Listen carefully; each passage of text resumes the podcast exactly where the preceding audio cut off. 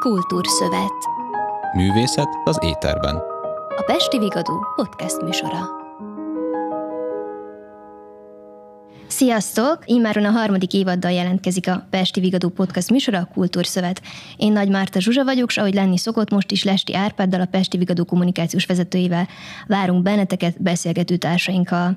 A harmadik évadunkban a művészeti produktumok mögé nézünk, Ebben az évadban olyan emberekkel beszélgetünk, akik szintén a művészeti szférában tevékenykednek, de nem feltétlenül a Rivalda fényben, hanem a háttérben munkálkodnak azon, hogy egy-egy színházi előadás, film, irodalmi alkotás, vagy épp egy kiállítás sikeres legyen. Harmadik évadunk első adásában ezúttal is köszönjük, hogy elfogadta a meghívásunkat Koltai Lajos, a nemzetművésze kitüntetés birtokosa, Kossuth Lajos és Balázs Béla díjas operatőr, rendező és érdemes művész, valamint Köbli Norbert, Balázs Béla díjas forgatókönyvíró, érdemes művész. Köszönjük, hogy eljöttek.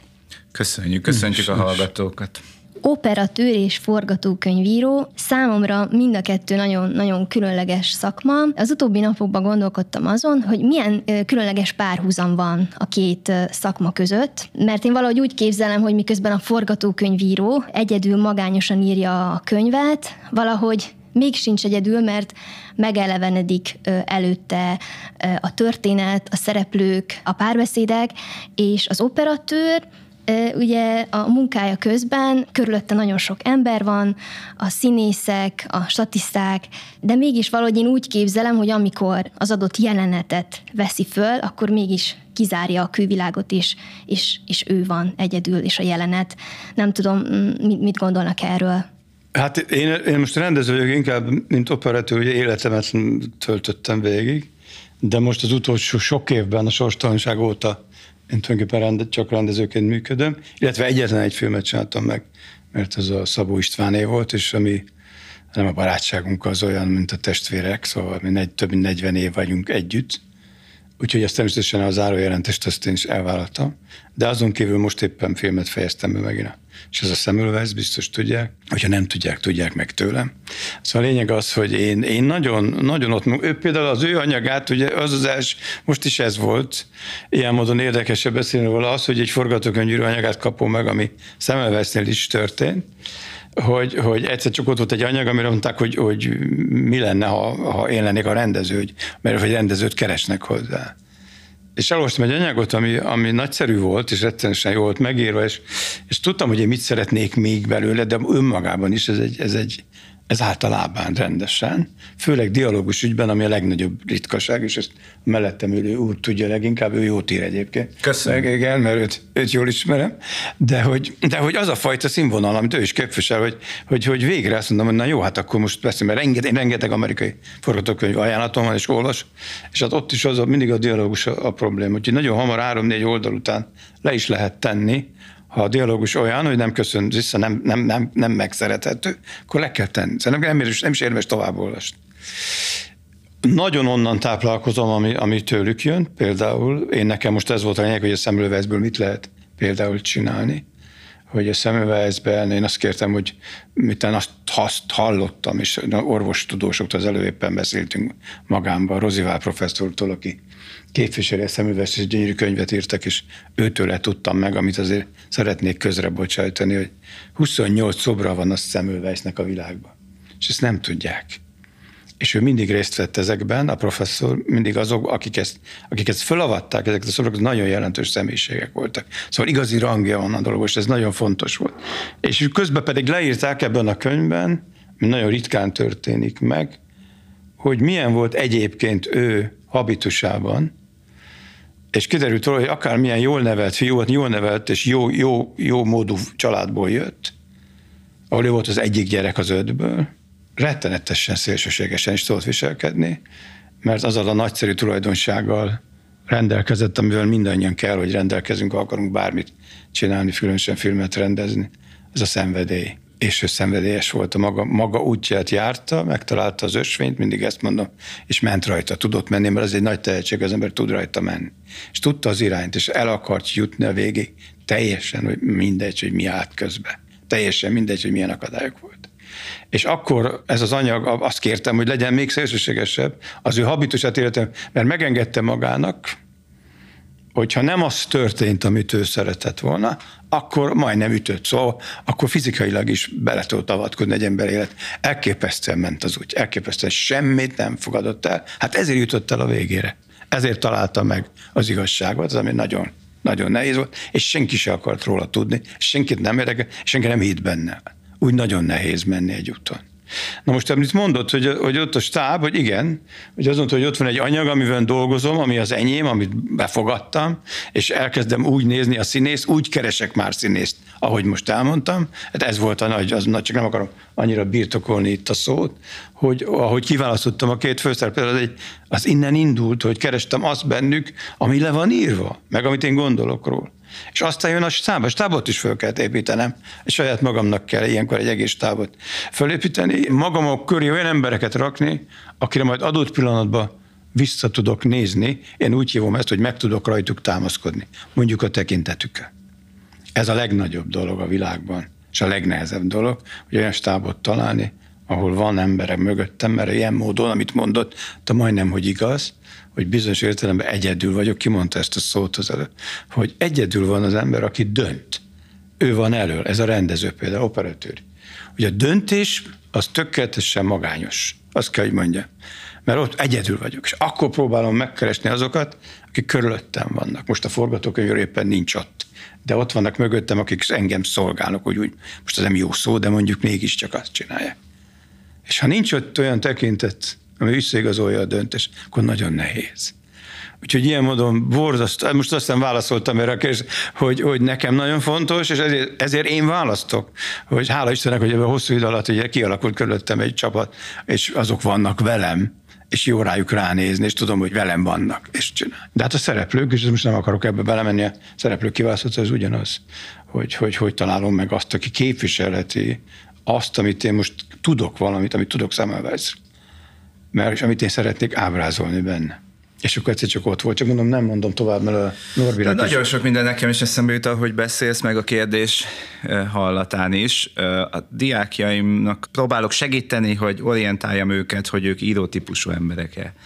És úgy szoktam megkülönböztetni az író típusú embert, a rendező típusú embertől, és lehet, hogy az operatőr is ide vehető, a színész is mindenképpen. Nem feltétlenül az introvertáltság, extrovertáltság, bár ez is egy jó választóvonal, de az, hogy az írótípusú ember rosszabb teljesítményt nyújt, ha nézik.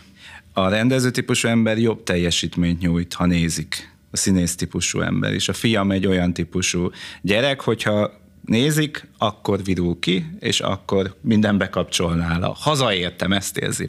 Az írótípusú ember az az, aki már torna órán is rosszabb teljesítményt nyújtott, amikor a többiek előtt kellett csinálni, mintha egyedül kell csinálni. Ezért az írótípusú ember elvonul, és hát úgy mondom, hogy nem valós időben hozza meg a döntéseit, nem látja senki, ha hibázik, és akkor tér vissza, amikor valami készen van, és az mondjuk golyóálló, vagy ő úgy érzi. Még akkor is persze sok visszajelzést kap, vagy, vagy sok visszatámadást, de akkor már egy védett gyereket hoz oda.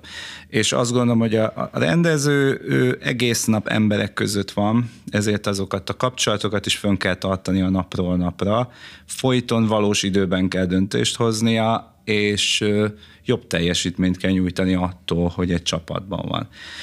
Az is megkülönbözteti a kettőt. A forgatókönyv az eszmék szintje, az ideák szintje, bármi lehetséges. Volt itt Ellen Parker, az Oscar díjas rendező, és azt mondta, hogy már nincs kedve rendeznie, mert a fejében tökéletes a film, amit kitalált, és ahogy kirakja a valóságba, már csak a kompromisszumokkal küzd. Hitchcock is azt mondta, hogy odáig öröm és móka neki, amíg kitalálja, és ott van a fejében, és utána már csak egy ilyen lebonyolító szerep. Tehát olyan ember kell ott, azt szoktam érezni a rendezőnél, ha átadhatom neki a stafétát, tehát én idáig futottam, most összeesek maratonnál, és át tudom adni valakinek, aki tovább fut ugyanazzal a lelkesedéssel, és nem egyszerű lebonyolítónak érzi magát, hanem számára most jön az igazi kihívás, az igazi munka, és ezt élvezi. És a filmezés akkor ezért olyan, mint egy váltó futóverseny. Olyan. Ahogy mondtál az egyik interjúban. Azt ö, szoktuk tudni, hogy minden szakmának vannak módszertanai ahogyan lehet hozzáfogni az adott feladathoz vagy produktumnak a létrehozásához. A forgatókönyvírásnál vannak ö, olyan sajátosságok, amelyekhez tud nyúlni egy forgatókönyvíró, mondjuk az egyik alkotás és a másik alkotás során el tudja dönteni az elején, hogy akkor itt most így kell, hogy dolgozzak, vagy inkább személyre szabottan van egy módszertan, ami az emberben kialakul, és onnantól kezdve ez alapján tud dolgozni. Minden film azt igényli, hogy megfejtsük azt a konkrét filmet. Minden forgatókönyv, amikor nekiállok, nem tudom hozni a rutinomat, nem tudom azt mondani, hogy most már csak hátradőlök, sose lesz könnyebb. Egy bizonyos szinten mindig nehezebb lesz, hiszen tudatosabb vagyok minden évben, ezért tudatában vagyok annak is, hogy hogyan kéne ennek még jobbnak lennie. És mindegyiknek van egy belső törvényszerűsége minden történetnek, amit meg kell fejteni. Amit tanítani lehet, és amit én is tanítok például, az a dramaturgia, ami más szóval dráma elmélet.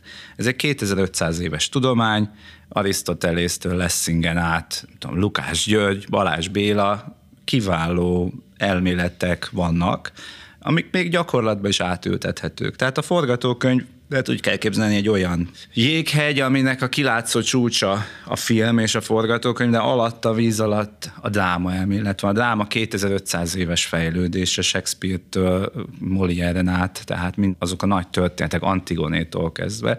Nyilván a film sajátos filmdrámára képes, de azt, amit mi játékfilmnek hívunk, nagy játékfilm, azt úgy is lefolytatjuk, hogy filmdráma. A film egyébként annyiféle lehet, ahányféle művészet van. A film lehet az is, hogy hét mű tárgya, emlékszem erre a műsorra, hogy csak leraktak egy szobrot, és a kamera azt fölvette. Egy koncert közvetítés is lehet a film, de amit a nép, a köznyelv ért a film alatt, az a film dráma.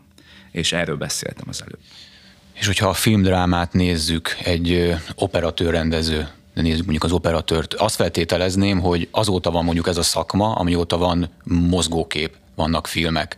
Egy forgatókönyvíró, ahogy előbb hallhattuk, gyakorlatilag két és fél ezer éves műfaj abból a szempontból, hogy meg kellett írni, kellett egy konfliktus, azt ki kellett bontani. Azt feltételezném, hogy ha egy filmre koncentrálok, akkor igazából a film létre jötte óta, amióta technikai feltételek adottak, azóta jött létre mondjuk konkrétan az operatőr, mint szakma. Jól gondolom én ezt, vagy ennek is inkább azért nagyobb múltja van már? Éppen az új diákjaimmal, akik most rendező hallgatók a mesterképzést csinálok velük.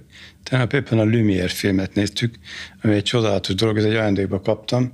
Ez az egész, a Lumière, hogy elkezdték ezt az egészet, uh-huh. és amikor kitaláltak ezeket a nagyon pici történeteket, mint a vonat érkezés, amit mindenki ismer, meg a meglocsolt locsoló, meg egyebek, meg a kislány reggelje, ezeket tudjuk. Ezen kívül elképesztő mennyiségű filmet csináltak, és a Lumière végül is rengeteg operatőrt alkalmaztak, meg nem tudom, hogy hogy lettek operatőrök, mert ugye szakmailag az nem létezett, de ők lettek az operatőrök, és kiküldték őket a világba.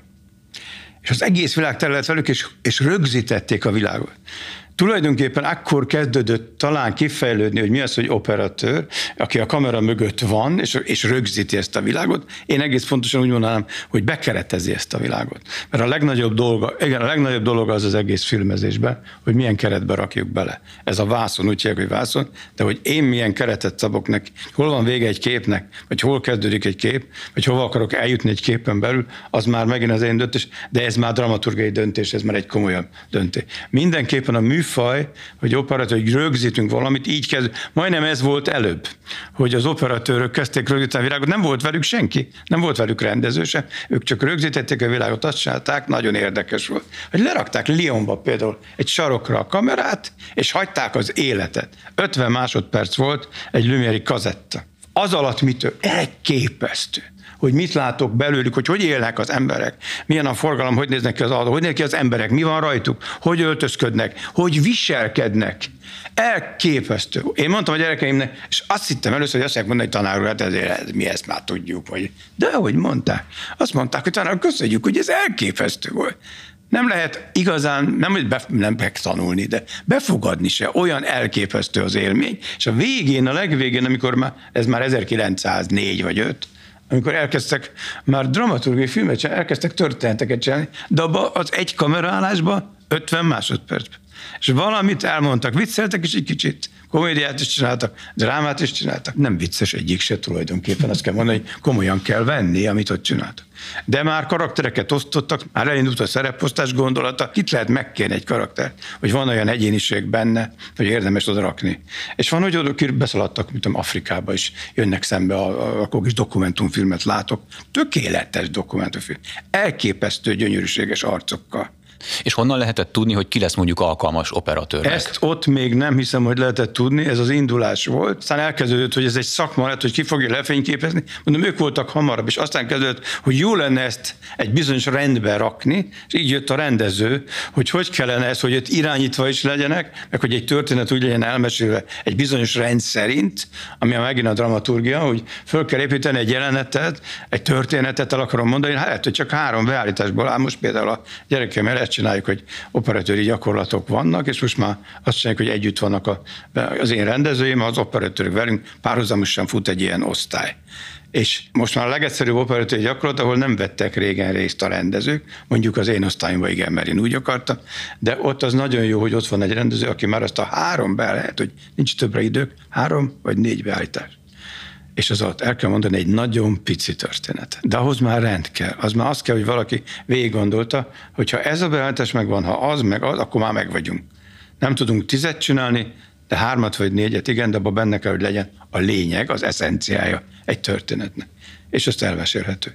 Úgyhogy most ez a képzés folyik, ezt csinálom most én is. Sőt, most már a színházat is bevontuk, ezt se tudod, most már Hegedű Dégéza velem van, az ő végzős osztály, és egy egész különleges dolgot csinál, keresztbe tanítunk, ő jön hozzánk, és irodalmat vagy darabot elemzünk, uh-huh. majd elmegyünk hozzájuk próbákra, és ezt én meg mutatok nekik filmet, és arról vesz, hogy mi a filmszínész. Nagyon jó Az jut eszembe, hogy a, a film mindig küzdött az irodalommal, a leírt szóval, kimondott szóval, hogy az irodalom ne falja föl, a színház ne falja föl, volt mindig egy küzdelem, ugye nagyon hamar adódott 1910-es években, hogy van egy színház, van egy társulata, vannak bepróbált drámák, vannak színészek, csak rakjuk le a kamerát, ezt csinálták Kolozsváron is a magyar filmkészítés elején, és aztán a másik nagy kihívás kihívás az nyilván a hangos film volt, ahol megint a Broadway, meg nálunk is a Pesti Broadway vette át az uralmat a film fölött. És ezért vannak nézetek, hogy a film eszenciális formájában a 20-as évek végén létezett, akkor a fejlődött ki és csúcsosodott ki például a Patyomkin páncélosba.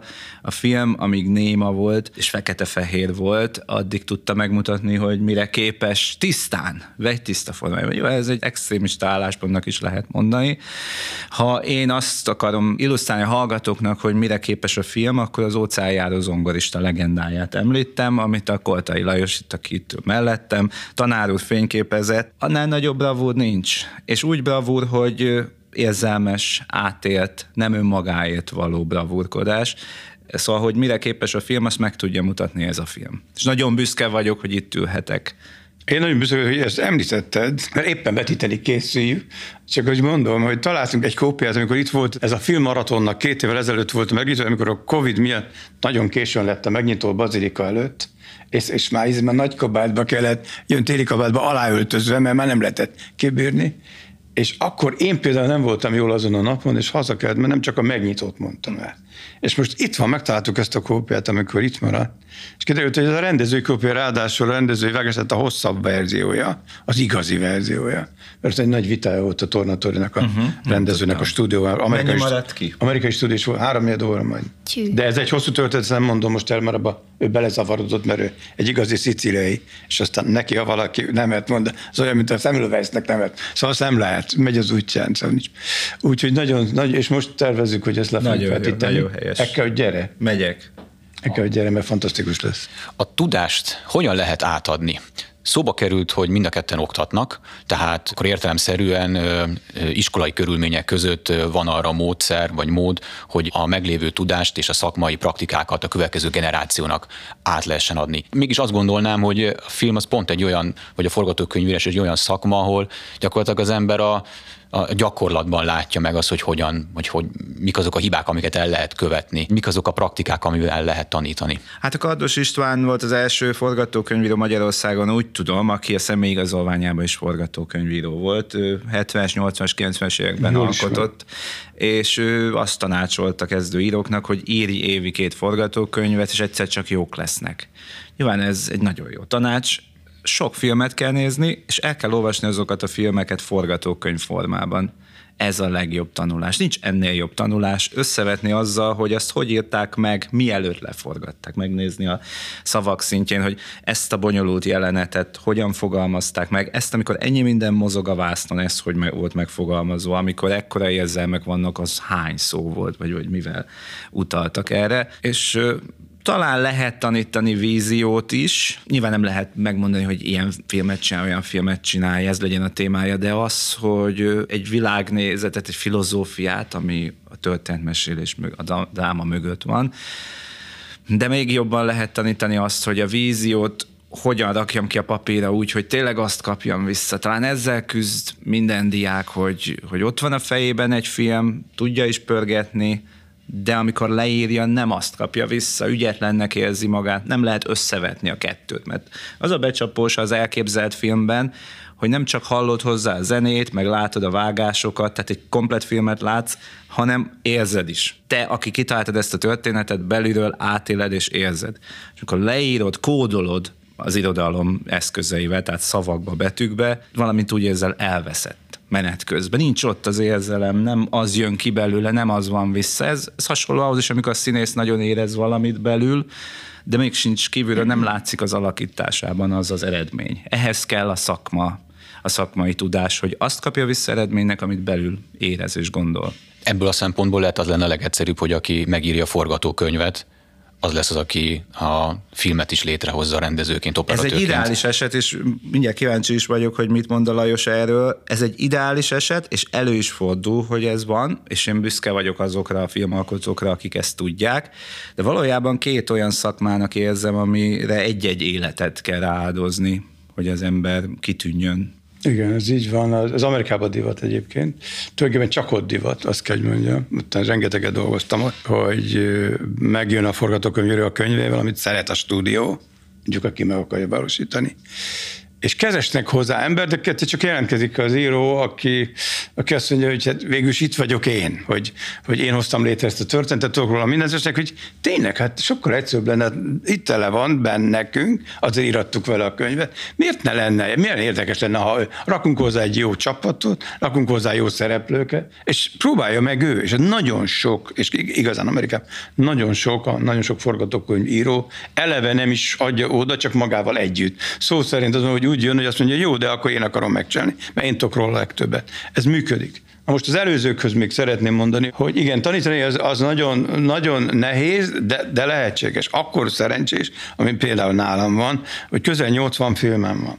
Na most ezt én végig tudom tanítani az elmúlt 50 évből úgy, hogy velem történt, és nem valaki mesélte, vagy olvastam róla. Tehát minden példát azt próbálom, mikor engem fölkértek erre a feladatra, hogy ezt csináljam, akkor azt kérték tőlem többen azt mondták, hogy semmit nem kérünk tőle, csak taníts magadat.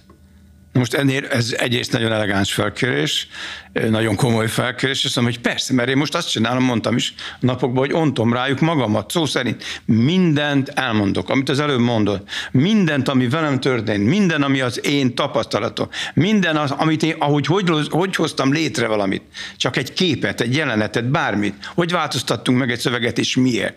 Az állandóan mondom nekik mindent, ami velem történt. Csak így lehet megtanulni. Vagy hagyja az ember azt, hogy mit csinálják meg, ahogy ők gondolják, mert ilyen is van, az én mesterem ilyen volt többek között. A Máriási Félix volt a mesterem, és az Illés György.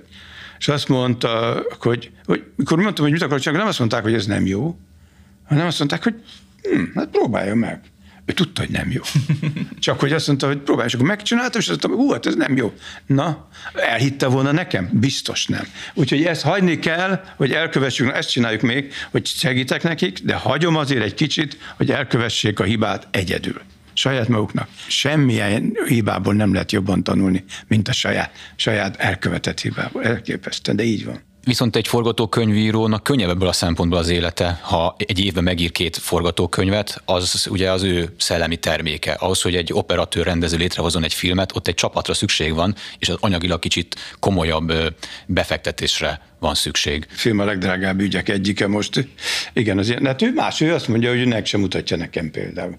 Leírt valamit, de nem akarja, hogy én elolvassam. Hát ez, ez is lehetséges. De ezt ő nem ilyen. De vagy ilyen, vagy nem? Nem. Azért mondom, hogy ilyen is van, hogy valaki azt mondja, hogy hát nem kell. Én már volt olyan kollégám, akivel együtt diplomáztam például, ki ma Amerikában él, és megismételte azt a filmet, amit együtt csináltunk a harmadébe vizsgafilmnek. És átírta amerikai történetet. Végén meg sem mutatta a film. Ilyen is volt. Azt sem mondta, hogy nézd meg. Annyira jó volt az a harmadéves vizsgafilm, hogy nem akarta megmutatni, nem is hasonlított rá a kvalitásaiban. Hogy érdekes dolog ez a tentes, hogy mindig mondom, amit az ösvényt emlegettem már, hogy a kijelölt ösvény a legnagyobb dolog, ahogy a Semmelweisnél is megadatott és megtalál. Hogy itt is azt nézzük, és az én mestereim is ezt nézték, hogy rátok kell lépni a sajátomra. Mert ha igen, akkor csak rajta kell tartani. Ilyen módon a tanításnak egy nagy része az, hogy terelünk. Terelünk a jó irányba. Mondom, azt mondtam, hogy ez pásztori munka bizonyos értelemben. Hogy tényleg az, hogyha néha az ember lemegy róla, meg az egyik lemegy, kicsit visszaviszi, de nem is éri hozzá, csak a jó irányba terelni. Ez a világ legszebb dolga. Én ezt csinálom most, remélem, hogy ezt csinál. De, de ugye egyetértünk. Abszolút, és még az itt eszembe a Hajdu Szabolcsnak van a Biblioték Pascal című filmjeiben van egy kisfiú, aki képes arra, hogy az álmait kivetítse egy vászonra. Ezért ilyen összetákolt kis autós mozikban utaztatják a szülei szerte Erdélyben ezt a kisfiút, ahol összegyűlik este a közönség, megvárják, hogy a fiú elaludjon, és az álmai ott vannak a vásznon. Most a forgatókönyvíró ugyanígy működik, csak nem tudom telepatikus módszerekkel a közvetlen a néző fejébe küldeni azt, amit látok, ezért írom le jobb hiány. Tehát ezért kell a szavakkal bírni végül is. Tehát ezért, ezért lett irodalmi ember a forgatókönyvíró. De nekem azt úgy kell megírnom, hogy még csak nem is a közönséggel fog rögtön találkozni, nem őket kell meggyőznöm, hanem a legkeményebb közönséggel, a művészekkel azokkal, akik sokszor a színészek a színházban már minden jó szöveget eljátszottak, Shakespeare-rel dolgoznak, meg Molière-rel, és annak a színésznek azt kell éreznie, amikor elolvassa, az operatőrnek, a rendezőnek, hogy ezt akarom csinálni és olyan elánnal akarom csinálni, hogy átmegyek a falon. Tehát rögtön az első tesztolvasók, azok a legkeményebb olvasók is egyben. És mi a felelősségem még nekem, hogy amit leírtam, az egyféle víziót adjon a, a fejekbe, hogy köztük se legyen hát legalábbis akkor a félreértés, hogy mi ez a film. Amikor vannak rossz filmek, azok általában nem úgy indulnak, hogy csináljunk egy rossz filmet, hanem úgy, hogy aztán ez a vízió különböző féleképpen értelmeződik, és úgy szoktam hívni, hogy nem egyfele húznak a lovak. Tehát mondjuk más gondol az operatőr, más a rendező, más gondol az író, más a producer, más gondol a főszereplő, akinek mondjuk Hollywoodban különleges hatalma van, nagyobb hatalma van, mint a rendezőjé, leválthatja a rendezőt. És amikor ezek a lovak így kétfelé, háromfelé húzzák a kocsit, akkor azt sem mondom, hogy mindig rossz film születik be, mert van, van olyan is, hogy mégis valahogy sikerült, de azért 90%-ban az a jó, egyet gondolunk a filmről. Nem lehet tudni, hogy mi a jó egyébként. Igen. Elképesztő megítélni, hogy mi a jó. És éppen, hogy a világnak éppen mi kell. De te voltál Na. olyanban, hogy te csináltad a saját filmedet, mondjuk egy első filmes rendező mellé Amerikába fölkértek, vagy, és nem hittél benne annyira, és toltad előre, amit gondoltál? Nem, valamennyire hinni kell benne. Nagyon picit hinni kell benne, hogy megmered egyetem elkezd. És ráadásul magadat keresed benne, hogy miért hívtak engem ide. És olyan, Nálam hogy... mindig az volt a kérdés, miért hívtak ide. És olyan, hogy tíz napig oké, okay, ezzel el voltál, és a tizedik napon azt mondtad, ez a srác nem tudja megcsinálni? Volt ilyen. És akkor mit csináltál? Volt ilyen, csináltam a filmet. És meg, Én rengeteg filmet csináltam meg egyedül, akkor legyünk őszint. Nagyon sok. Tehát, hogy a saját véleményed hogy úgy volt, nem, hogy nem, hogy kiderült, hogy nem képes rá az, akinek. Ez, tudod, ez egy gond volt itt Magyarország is nagyon sokáig. Bizonyos értelemben nem voltak vizuálisan, nem voltak képzettek. Nagyon sokan. Uh-huh. És mindig az volt, volt egy idő, amikor úgy hívták, hogy Magyarországon operatőr uralom így hívták. Szó szerint, és ebben én is benne volt. És akkor az volt, hogy persze, hogy kiválasztottak egy történet, hogy jó lenne, ha jönne, mert akkor ők majd megcsinálják. És csináltunk egy csomó olyan filmet, ami külalakilag pont úgy nézett ki, mint egy film. De ha nagyon mélyre mentél, akkor kiderült, hogy amiről beszéltél az előbb, hogy ott sem volt a papíron. Szóval kiderült, hogy nincs történet. Egy fércel történet van, és akkor elkezdtünk neki arcot adni. És akkor ez csak úgy nézett ki, hogy á, ilyen jó kis. Látod, hogy el van veszve az anyag maga, de megcsináltuk. Ez sajnos sokszor volt. Ilyenben nagyon sokat vettem részt. Amerikában is egyébként, Európában is, de most erről nem. Nem plegykálunk. Jó. Nem. Ha már a történetekről ö, beszélünk, egy forgatókönyvírónak meddig kell hordozni a saját történetét, amit megírt? Elengedhető-e, vagy el kell engedni ezt a történetet? Meddig kell fogni a kezét? Hmm. Tehát az menjen forgatókönyvírónak, akinek ez belső kényszer, mert ha csak a pózra vágyik, az, az nagyon kevés fölhajtó erő, hogy, hogy író vagyok. Ha arra vágyik, hogy meggazdagodjon, akkor brokernek menjen. Ha, ha belső kényszer, tehát akkor is írnék, hogyha nulla forintot kapnék érte, ezt nevezem belső kényszernek. Természetesen ezt sosem mondjuk producerek előtt, hogy akár ingyen is. Komolyan veszik. akár ingyen is. És akkor, hogyha ez a belső kényszer van, akkor valójában mi a kényszeres része? Hogy a fejedben lévő történetek nem hagynak élni.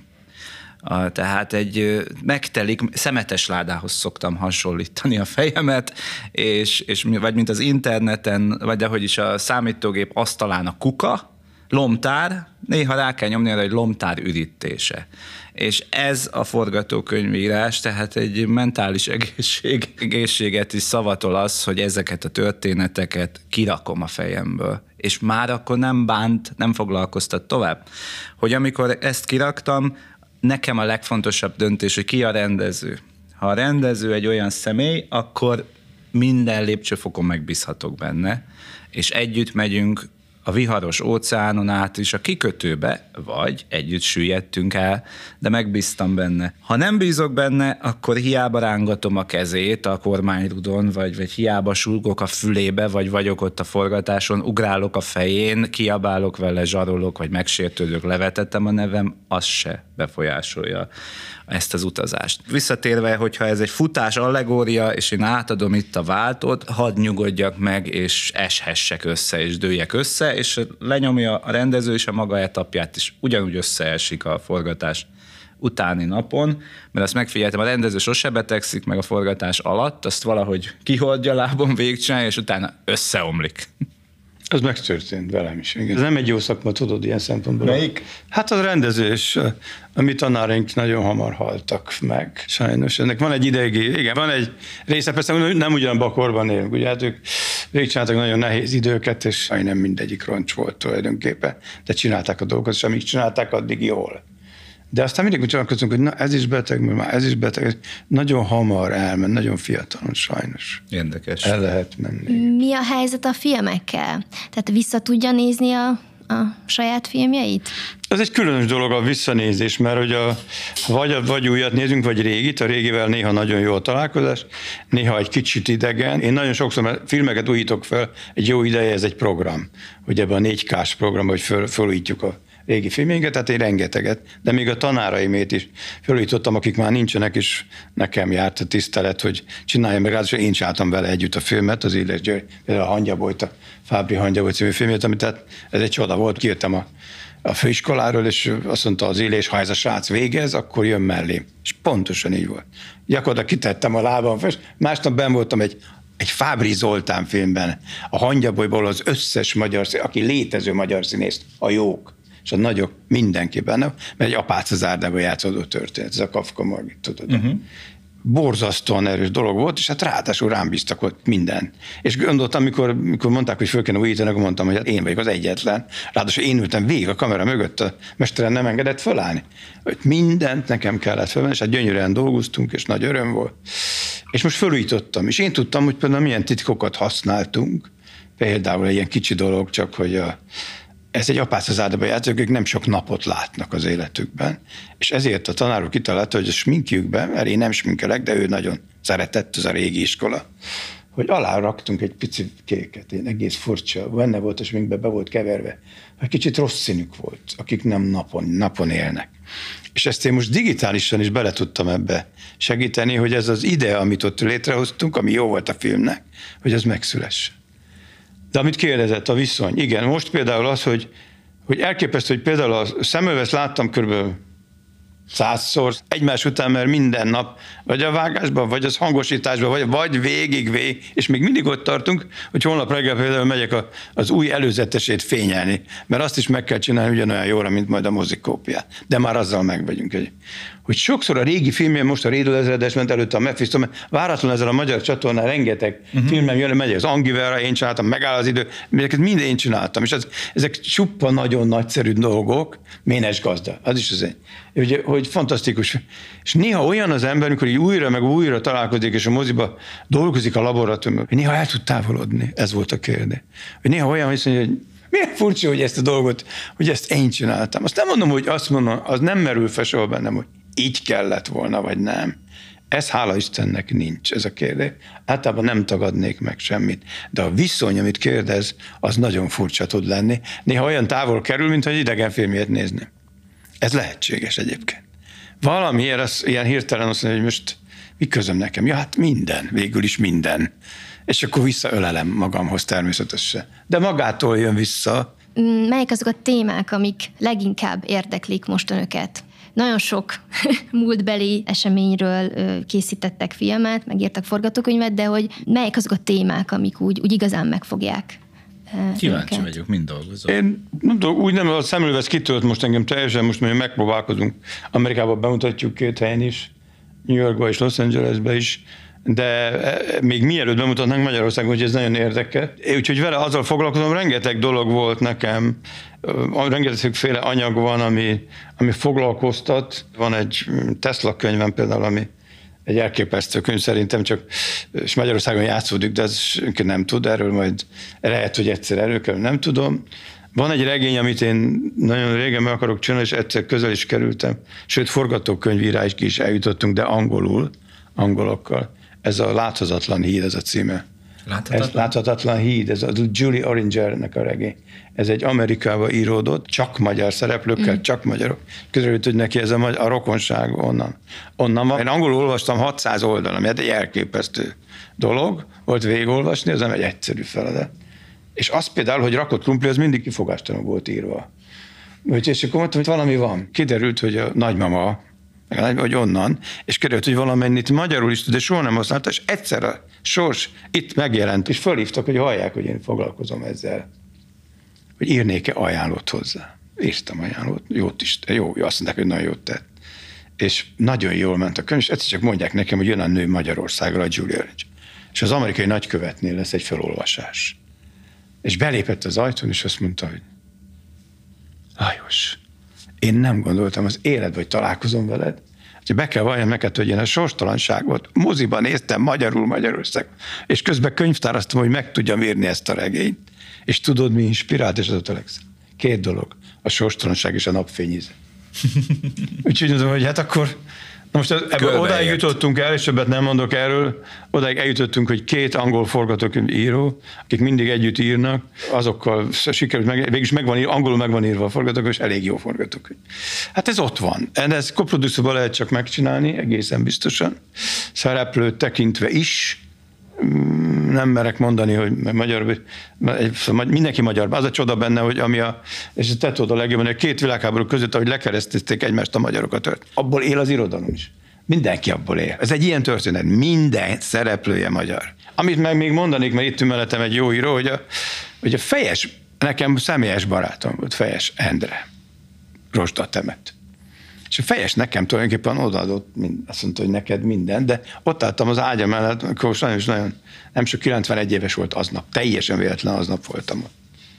És azt mondta, hogy mindent, hogy fejest is kéne csinálni. És ott melyik a jó? Én nekem a Szerelmről bolond éjszakán. Világ legszebb. Olyan könyv, hogy ez elképesztő. És abból volt már? Nem volt semmi abból, az annyi volt, hogy Na, nem akarok ilyen messzire menni, hogy a temetésen nekem is beszélni kellett, és el, elmondtam ezt a találkozásunkat. Mondott egy olyan szépet, hogy ezt neked is hallani kell. Olyan szépet mond, álltam mellett, és az ember nem tud ilyenkor mit kérdezni. Ő már nem tud fölkelni az ágyból. Fogta a kezemet, és azt kérdeztem tőle ezt a rossz kérdést, nem tudom, hogy hogy jutott eszembe, hogy hogy vagy, hogy mit csinálsz. Hogy, hogy mit csinál. És erre azt mondja, hogy írok. Mit csinál? Írok. És fölnézett, mert már csak feküdni tudod. És oda fölnézett, azt mondja, látod a mennyezet? Oda három-négy novella naponta. Hát nem gyönyörű. De gyönyörű. Na, ez az olyan volt, hogy ezt nem tudtam, hogy ezt el kell mondjam a temet, és el is mondtam. A Spiro Gyuri, csak azért mondom, hogy ő is ott hazaszaladtak, hogy mit mondott a Koltai? Nem is tudunk erről a regé. Elolvasták, este már hívtak, hogy hát ez zseniális. Tudom. Hát ez fontos. Ugye nem is tudtak róla, hogy van egy ilyen regé. Elnézést, ez nagyon személyes most, de nem, hát gondolom ez, ezért ez, vagyunk ez, itt. Ez, ez olyan csoda volt ott nekem ezt elmondani, hogy, ez, hogy ilyet mondani, hogy írok, és hm. ott van. Igen, a bandit is kéne csinálni, szerintem a rozdatemetőt meg kéne csinálni. Meg vagyok győződve. Meg is tudnád írni. Elolvasom. Rozdatemető? Nem, a rozdatemető az az alapmű. Az hát az, igen. Az az alapmű. De ott van egy csomó már, az szerelemről bolond éjszaka. Elolvasom. Csoda. Én pedig 15 éve üldöz, és én is üldözöm a puskás öcsit, és hm. írtam belőle már egy változatot, aztán még egyet, Magyarország kapitánya címen, aztán tíz évre félretettem, és akkor most azt éreztem tavaly ősszel, idén télen, hogy, hogy most nekiugrok akkor, és most sikerülni fog.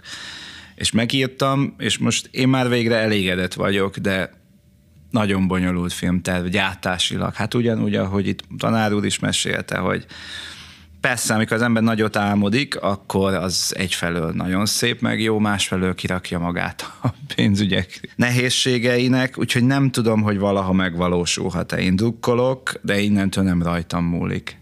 Mm-hmm.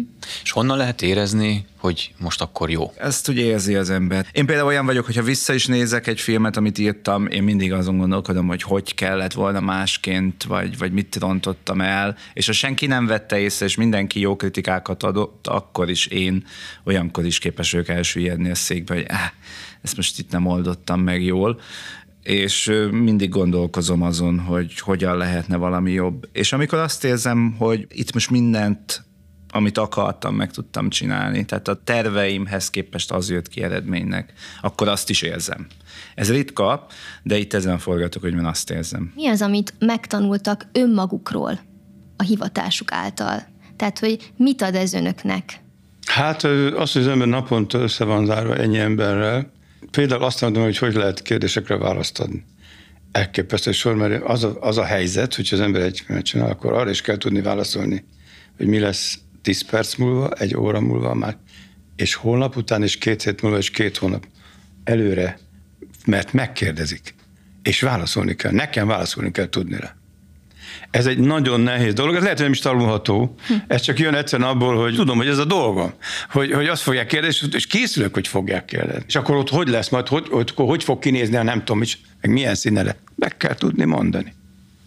Az nagyon rossz válaszik, azt mondja, hogy tudok fene, hát azért hagyjatok békére. Ezt, nem, ezt sose, sose csináltam soha azért.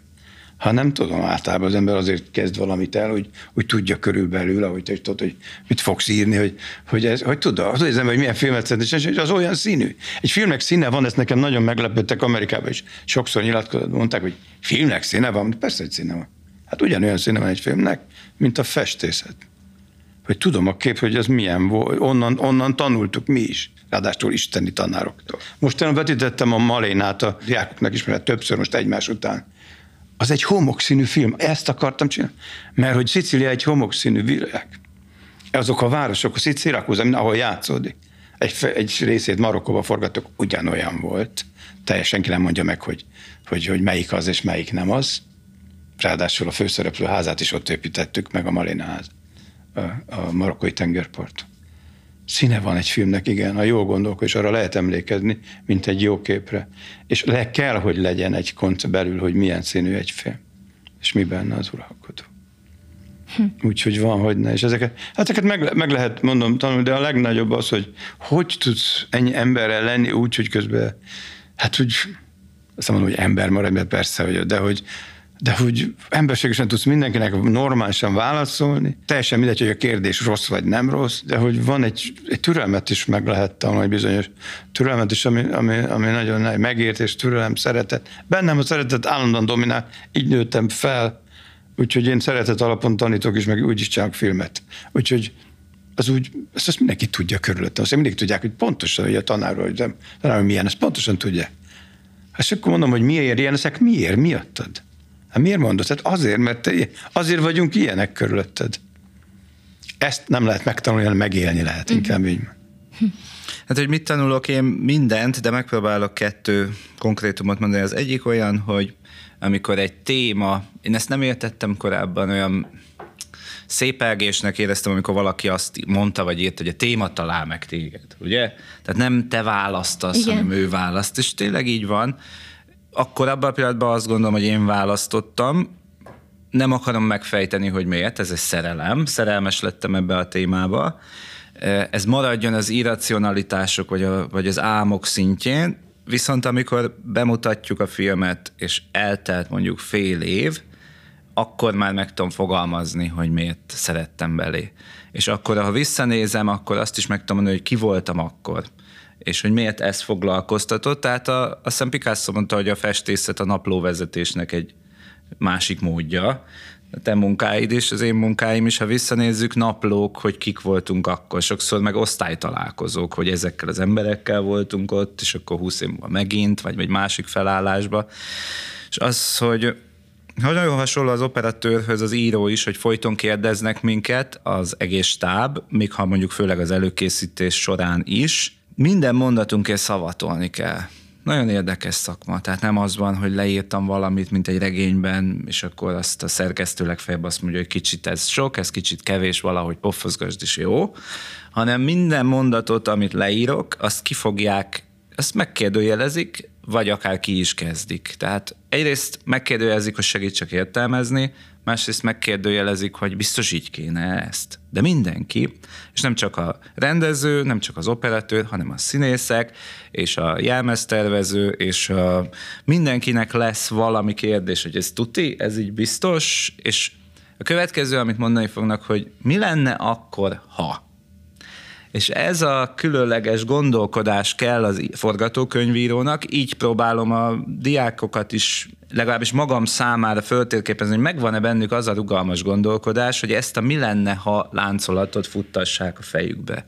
Ez az, ami a köznyelben is forgatókönyv alatt értünk, hogy és akkor majd belép egy olyan forgatókönyv, hogy elfogy a benzin, vagy, vagy akkor majd létrejön egy olyan forgatókönyv, hogy. Tehát a szenáriók, hogyha megváltoztatom ezt a pici tényt itt a harmadik jelenetben, hogyan szalad végig és aki erre képes, erre a villámgyors átgondolásra, és villámgyorsan azt tudja mondani, mint ahogy te átgondolt, hogy a következő forgatási napokon, ha fölvesszük ezt, azt, azt, vagy mi lenne, ha helyet cserélne ez a két helyszín, vagy az a két nap. Tehát nagyon gyors válaszokat várnak ilyen szempontból. Úgyhogy tudom, hogy azzal kezdtem, hogy a forgatókönyvírónak nem kell gyors válaszokat adni, de magamat, magamra rácáfolva mégiscsak elvárják tőlünk, és kell hozzá. Nagyon szépen köszönjük mai vendégeinknek, Koltai Lajosnak és Köbli Norbertnek, hogy itt voltak velünk, és hallgatóknak is, hogy minket választottatok. Következő alkalommal a zeneművészeti szakmák kulisszái mögé fogunk bepillantani. Addig is nézzetek szét a Pesti Vigadó honlapján, és keressetek minket a Pesti Vigadó Facebook és Instagram oldalain is. A podcast adásokat a www.vigadó.hu per podcast oldalon, valamint a Pesti Vigadó YouTube csatornáján is újra hallgathatjátok. Ez volt a Kultúrszövet, a Pesti Vigadó stúdiójából Lesti Árpadot és Nagy Márta Zsuzsát hallottátok. Köszönjük a figyelmet, sziasztok! Köszönjük szépen! Köszönjük!